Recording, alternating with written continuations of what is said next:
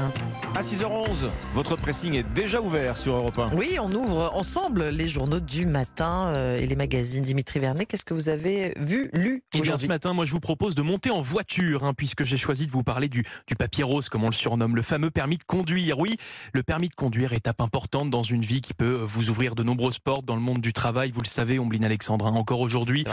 avoir son permis, c'est un vrai plus sur le C V.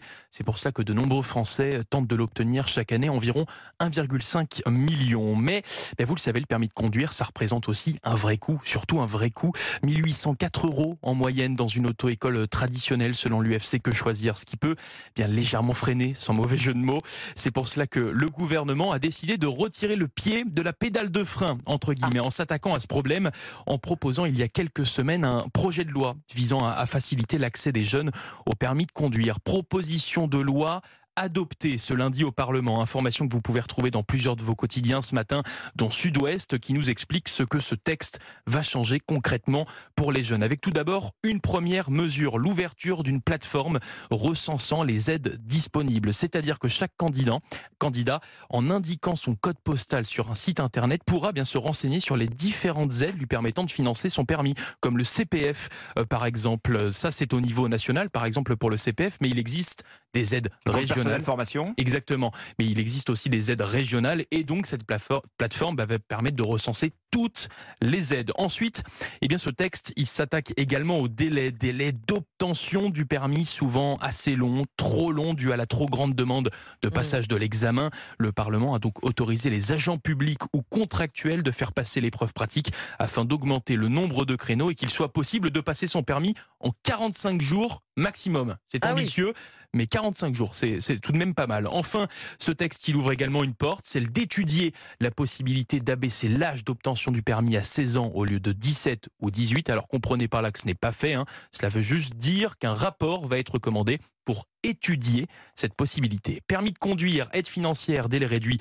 Une plateforme va simplifier l'accès pour les jeunes. C'est un article à retrouver dans Sud-Ouest ce matin. C'est cher le permis de conduire. Hein. C'est presque, tellement cher. mille huit cent quatre euros ouais. en moyenne. Ouais, ouais. C'est énorme. Hein. Pour les ménages, c'est, imaginez, imaginez pardon, il y a plusieurs enfants. Oui. Sacré budget. Enfin, bref. Ombline, de votre sélection. Oui. Je vous propose de jouer euh, ce matin, tiens, de faire le test dans le Parisien aujourd'hui en France pour connaître quel est votre niveau de culture écologique. Faire bouger la société, cela passe par plus de pédagogie, dit le climatologue Jean Jouzel, qui parraine une nouvelle formation en ligne gratuite proposée par le C N E D sur le réchauffement climatique, un outil pédagogique pour permettre aux citoyens, pour nous permettre de savoir comment agir. Alors, avant de vous rendre sur la plateforme qui s'appelle le B A B A du climat, permettez-moi, messieurs, de tester vos connaissances en matière de Allons-y. climat, ah, gaz à effet de serre, dérèglement climatique. Attention, c'est parti. L'effet de serre est un phénomène naturel ou causé par les activités humaines ? Euh, aggravé par les activités ag- humaines. Aggravé, oui. Aggravé, donc naturel. C'est naturel, un, oui. C'est, c'est un effet naturel qui est aggravé par. L'effet de serre a toujours existé oui. sur, mmh. sur la planète Terre. En hiver, à quantité égale, si l'on consomme en métropole, lequel de ces aliments a la plus lourde empreinte carbone ? Les bananes de Martinique, le rutabaga Picard, les tomates produites sous serre chauffée avec énergie fossile ou le café colombien ? Le café ? Le café, je dirais. Les tomates. Arrêtez ah, les tomates. de consommer des tomates en plein hiver, c'est ce qui coûte le ah, plus cher. Oui, fruits et oui, légumes de saison. Mmh. Exactement, en empreinte carbone. Laquelle de ces activités permet de diminuer le plus son empreinte carbone, baisser son, de un degré son chauffage, consommer un repas par semaine sans viande, éteindre les lumières en quittant la pièce, reporter d'un an l'achat d'un nouveau smartphone? Arrêter la viande, je dirais. Le smartphone. Ah bah dis donc, baisser un degré, son chauffage d'un degré. Il n'y a, a, a, a rien de très très bon dans vos propositions. En fait, en fait quand il, même. Il, faudrait, ah. il faudrait faire tout voilà. ça. Il faudrait il faire tout ça. ça voilà. Effectivement. Allez, une petite dernière. Quel pays a le plus émis de C O deux depuis mille huit cent cinquante mille huit cent cinquante La Chine, États-Unis, les États-Unis ou la Russie? mmh. Alors là, les vous... trois, les trois, commandant.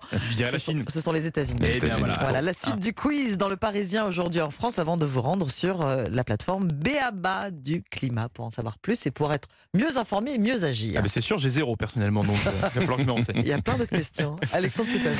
Tiens, bah revoilà ChatGPT. Vous savez, cet outil euh, d'intelligence artificielle à qui on peut demander bah, à peu près n'importe quoi. Hein. Alors il y a sans doute des candidats au bac euh, ce matin qui aimeraient bien lui refiler leur sujet de philo. Euh, il fallait bien que ça arrive en tout cas. L'intelligence artificielle arrive maintenant dans l'écriture de séries télé. Vous allez trouver ça dans le journal vingt minutes ce matin. Alors vous savez que la série Black Mirror fait son grand retour demain sur Netflix. Black Mirror, série d'anticipation en mode à quelle sauce la technologie va nous manger. Et bien sûr, le créateur de la série n'a pas pu s'empêcher de demander à l'intelligence artificielle d'écrire un épisode. Bon, vous ne le verrez pas à l'écran, hein. À première oui, vue, oui. il dit ça tient la route, mais au second coup d'œil, il dit bah, c'est très mauvais. Et encore, je suis beaucoup plus poli que lui, hein. Je vous laisse imaginer. Euh, il n'empêche que l'intelligence artificielle est tout de même perçue comme une menace par un certain nombre de professions, inquiétude des scénaristes américains, vous savez qu'ils sont d'ailleurs en grève depuis des semaines, et qui disent impossible que l'I A soit considérée comme un auteur. Ils disent pas ça par hasard, hein. Lisa Joy, par exemple, vous savez, la créatrice de la série Westworld, elle explique, elle, que l'intelligence artificielle est un outil qui aide à la création. Alors elle arrive, cette I A, dans le monde de la fiction, exemple avec la série israélienne Red Skies. Là, c'est un générique de série qui a été entièrement réalisé par intelligence artificielle, c'est la première fois. Euh, alors gageons que cette intelligence artificielle restera un outil au service de la création et qu'elle ne remplacera pas oui. les créateurs. Mmh, article à lire dans vingt minutes ce matin. Merci beaucoup Alexandre, merci Dimitri. Bon réveil, vous restez avec